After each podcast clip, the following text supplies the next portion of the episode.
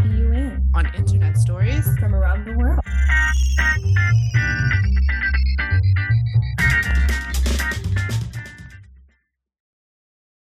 Hey, everybody. Welcome back to another episode of BCC. And today, for our hot topic segment, we have a special guest. Yes, who we do. is Julia Bloom. Whoop, whoop. Hello. Um, Julia is one of our teammates at the Internet Society Foundation, and we just wanted to invite her to this conversation around a hot topic that's been bubbling around the office, which is daylight savings time. This just happened last week, I think. Was it Yeah. last weekend? Yes. Um, where Early in November. mhm, um, several parts of the world, the time changed and went back, fall back. Yes, went back one hour. Mhm. And uh, it got us thinking and talking because time is so important for the work that we do and scheduling and uh, things around the world, but also for the internet. How does the internet deal with daylight savings time? I would think that would be pretty important. So that's what we're talking about today. And first, I guess I would just ask do you guys know why we have daylight savings time? What I read was that it was introduced in Germany in the First World War to save energy. That's what the internet said. Is that what you guys found too? That is what I found as well. But actually, it doesn't save energy because 80% of the world's population does not adhere to daylight savings time. Yeah, it started in Germany to save energy. And I watched a YouTube video and it mentioned that in the UK, the reason it was kept was to boost productivity. So apparently, if it's more light outside after work, people are more inclined to go places and buy things. Um, kids are more likely to play outside in the wintertime if it's not darker. So I guess it serves its purpose in that in that aspect. I feel like as a kid here, I heard stories about it being connected to like agriculture and farming, and that more daylight and like adjusting times allow for more productivity on farms and things like that, which I was like, okay, maybe that makes sense. But then I was like, but we've got machines now, don't we? We're not really, I don't know. I've never been really on a farm, so I don't really know how that works. But um, I think there are probably a lot of reasons, but they're all ultimately connected to like productivity and energy use, right? Yeah, absolutely. But then the question becomes how does the internet take that into account when times change and when they don't? Like somehow on my calendars, so I have an Outlook calendar, I have a Gmail calendar, it automatically does it, but it keeps it in in order with other places where I have, you know, other places around the world. So how do what's how do you theorize like how that's happening? So there'll be little code blocks on every like application or like every piece of software or like website or whatever that deals with time conversions and time changes. And there'll be these like conditional statements that say if the time if the thing happens whatever the thing is happening in the application if it happens at this time then make it be this time in this time zone or the other way around or a bunch of different things. And they're all um, they're all written with like years and dates. There's this whole little box. So every single thing every single thing that we look at on the internet there's a time associated with it somewhere even if we don't see it as the users. Like even in our um, even in Fluxx like we record the exact time and date where someone's submitted their application. And it converts their local time that they submitted into eastern time and we have code in Fluxx to do that. So if you think about all of those little code blocks for every single little thing and how i mean it's decent right? It's a decent little piece of code for everything how much energy is it using store everything Julia, the internet is too big. but are we saving energy and then right like we're I don't know, but but this is the thing. It's like okay, but if the whole point of daylight savings time is to save energy, but then you're having to use energy to like account for that, Mhm. it's kind of like cancels it out, right? yeah I mean, the- I'm sure there are many other things that cancel it out too. Right the argument doesn't really stand anymore but then like to take paige's point earlier about nothing being real i mean it's just time isn't real It is a Oh. social construct. I mean, and then you think about all the businesses, all the organizations that have employees all over and do business all over, and they have that bit of code every single time for every single meeting. And then, you know, the, like you said, it just magically happens. I click on the thing and the internet does the thing and it sends out. But there's like energy that goes into that. And like, I'm not manually converting time, even though I did watch a YouTube video and I've learned to do it. Um, I'm not manually converting time like that. So it takes up so much energy. I guess this was thought of before the internet. So maybe we need to revisit it and think about conserving energy.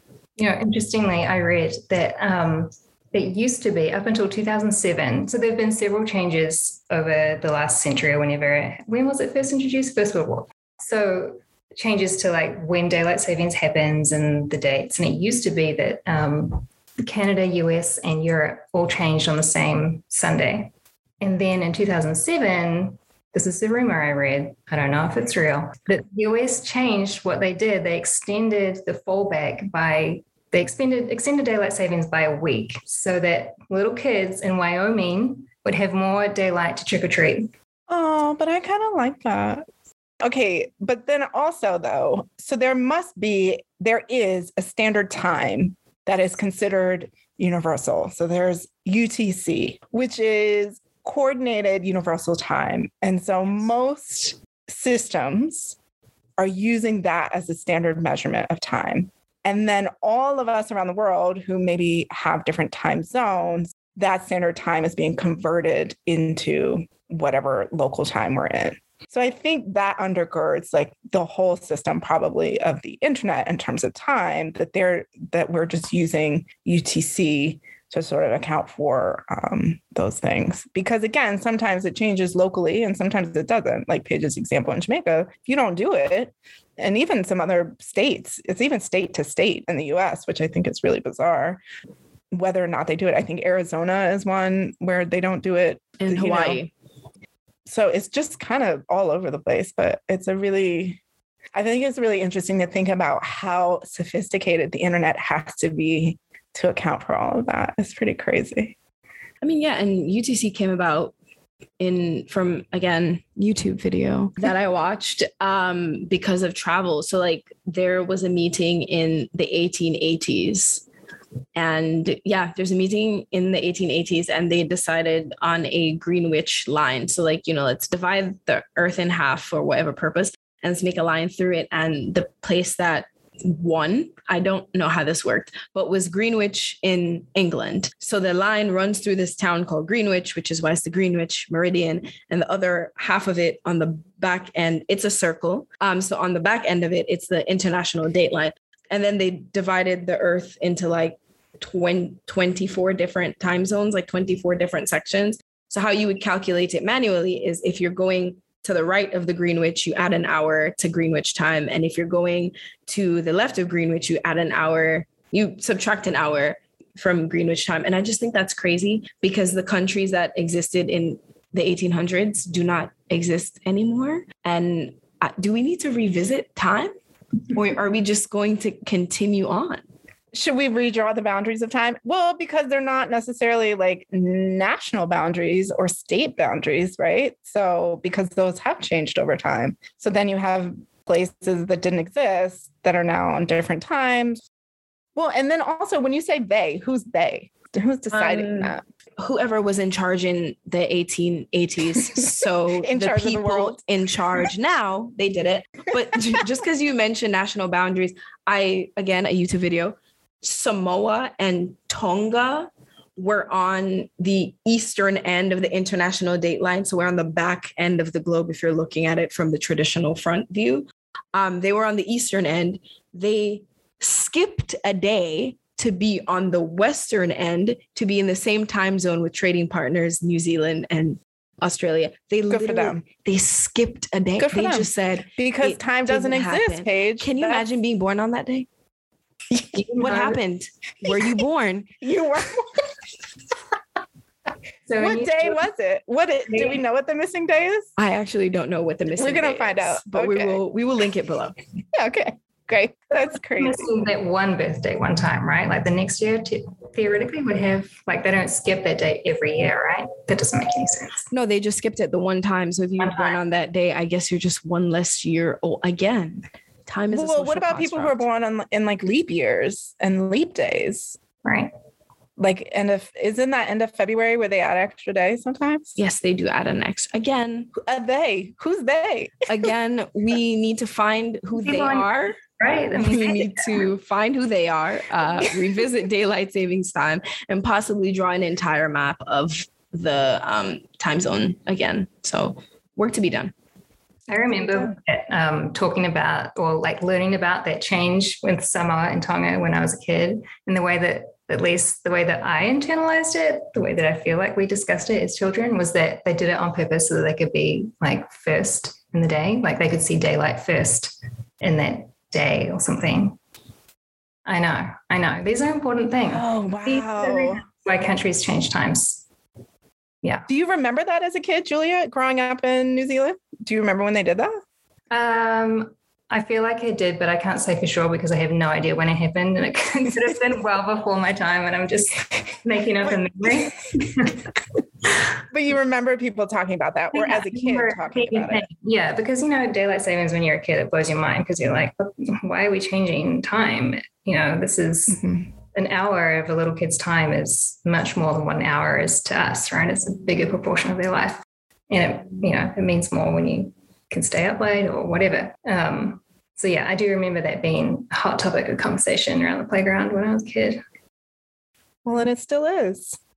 Well, Right. thank you so much. This is super fun. I don't know what the takeaway is here, other than to say time doesn't exist and it's a social construct. So everybody Agreed. just make sure you get outside for trick or treating on time. Enjoy that.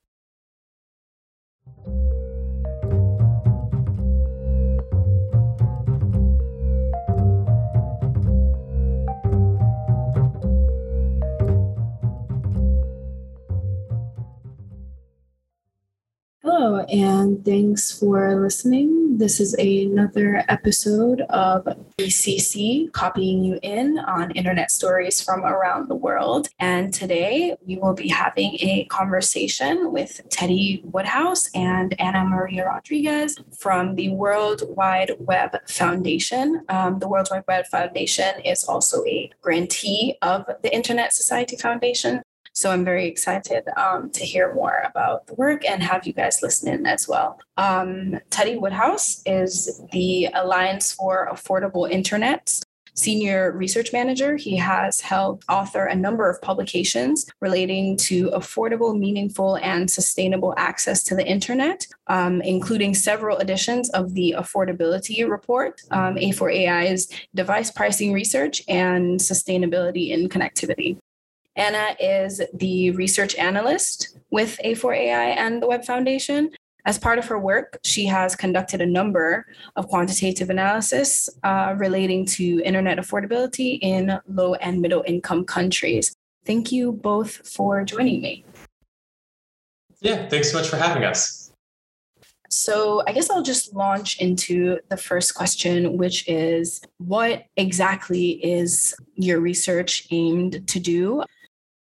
So, our project, The Costs of Exclusion, um, is a bit of an experiment for us as an organization. So, at our organization, A4AI and the Web Foundation, we have been working for quite a few years now on the digital gender gap, which is roughly described as the different kind of digital experiences and access to technology that uh, men and women have in several parts of the world. And as a general trend, women have less access to these technologies um, and have kind of more limited experiences as net statistical averages um, than men do. Um, and so we recognize that this is a huge problem, and we've been advocating for a lot of policy change in several parts of the world to see where we can close this gap and have kind of a more equitable digital future for us all.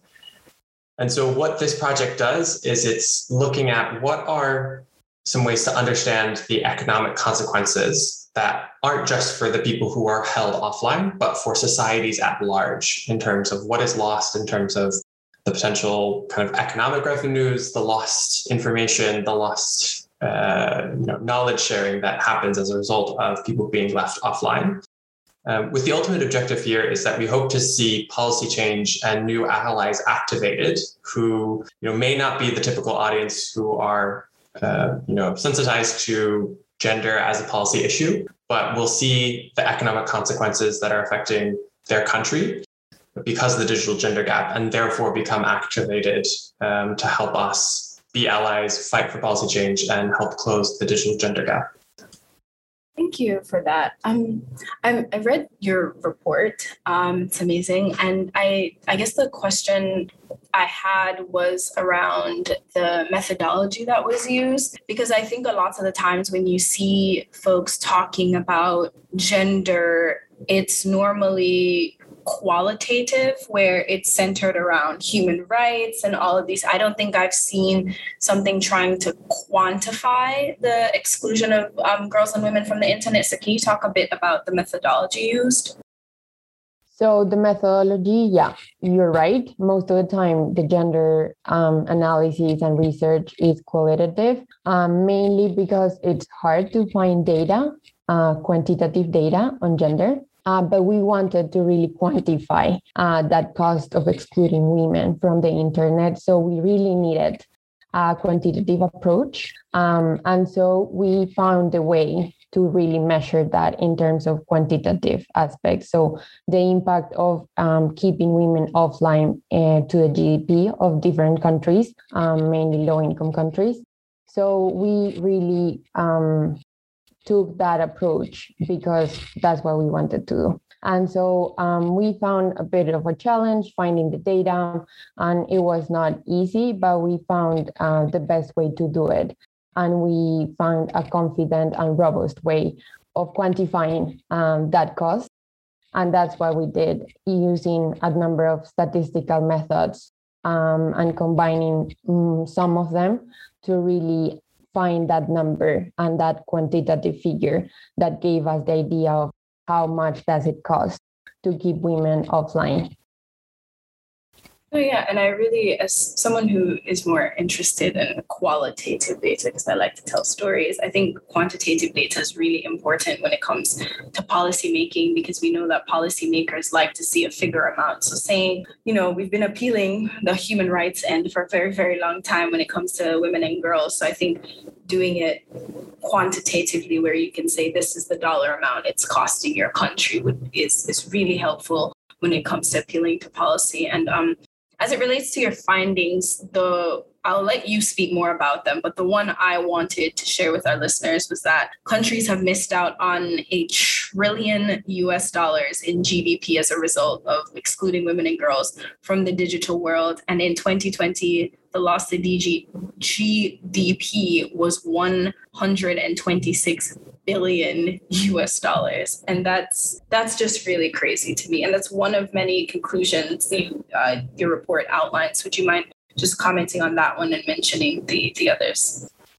Sure, yeah. Um, so I guess we can say that uh, you know, it, it that is kind of the cumulative effect for these countries, and we tried to get kind of a you know estimated picture of what the size of this problem is, because that's a huge part of it. Is when you can't measure it and when you lack data, it becomes quite difficult to know how stubborn it can be to fix, or how problematic it can be, and how difficult it can be, um, and the, the limitations of what's you know what's lost because we aren't solving this problem. Um, and so, in addition to that kind of top line figure around GDP and kind of the overall economic activity lost, one of the other numbers is that we've been using, particularly with governments as we've started some of the policy discussions, is around lost tax revenue.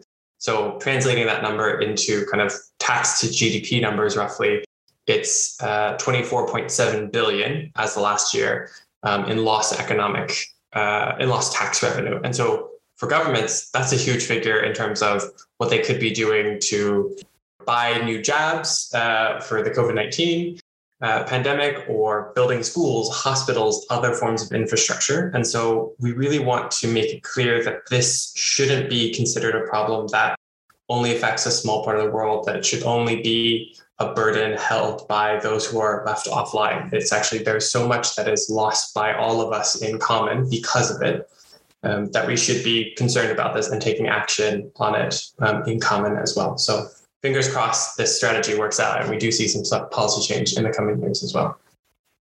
Thank you for that. Um, speaking of policy, the report outlined the React framework. Can you talk a bit more about what that is?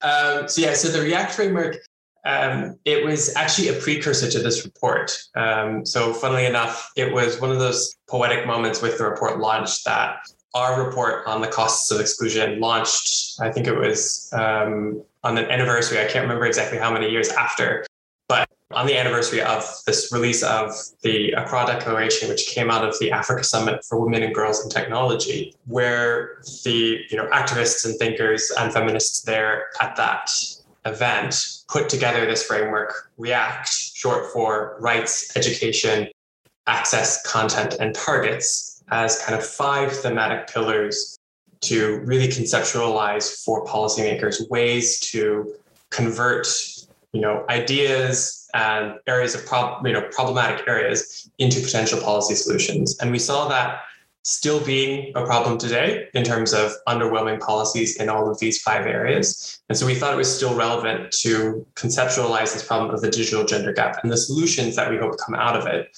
through this framework. So examples could be for rights, for example, um, it can be stronger uh, consumer protection laws so that people have more confidence in e-commerce. Um, for access, it's about breaking gender norms that say women and girls shouldn't be using technology and really you know battling that stigma that exists in many parts of the world um, and even things to the really practical stuff of targets of we want to see more governments that are setting clear targets around gender equitable access to the internet in the next few years. And so it's about having a time limit of, you know, in the next five years, we want to see 20% or 30% or 40% more people connected to the internet. And as part of that, we want to see the digital gender gap narrowing um, by a specific percentage as well. Um, and so it's ideas of that, of bringing those together as a comprehensive and holistic approach to addressing this problem is what we hope policymakers will do as a result.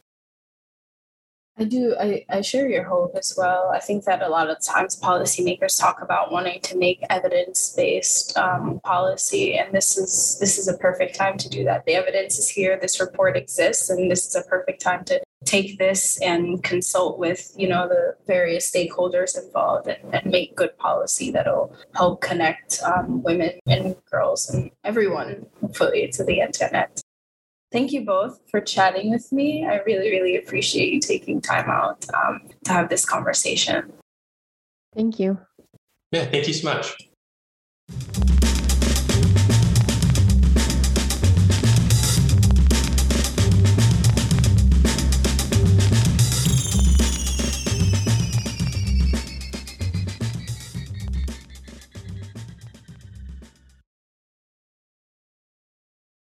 You would have just heard uh, my interview with Anna and Teddy from the World Wide Web Foundation, a grantee of um, the Internet Society Foundation.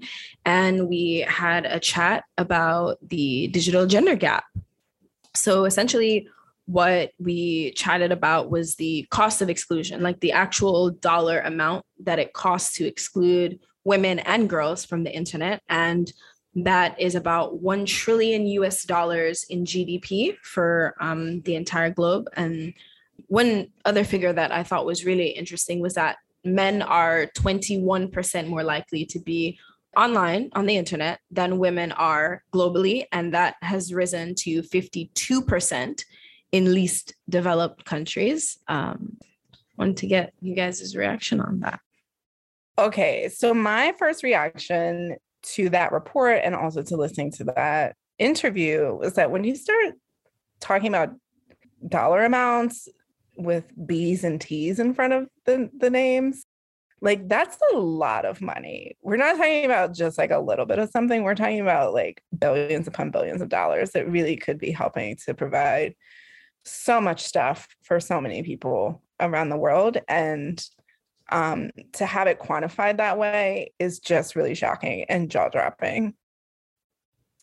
It's just a stark reminder yeah.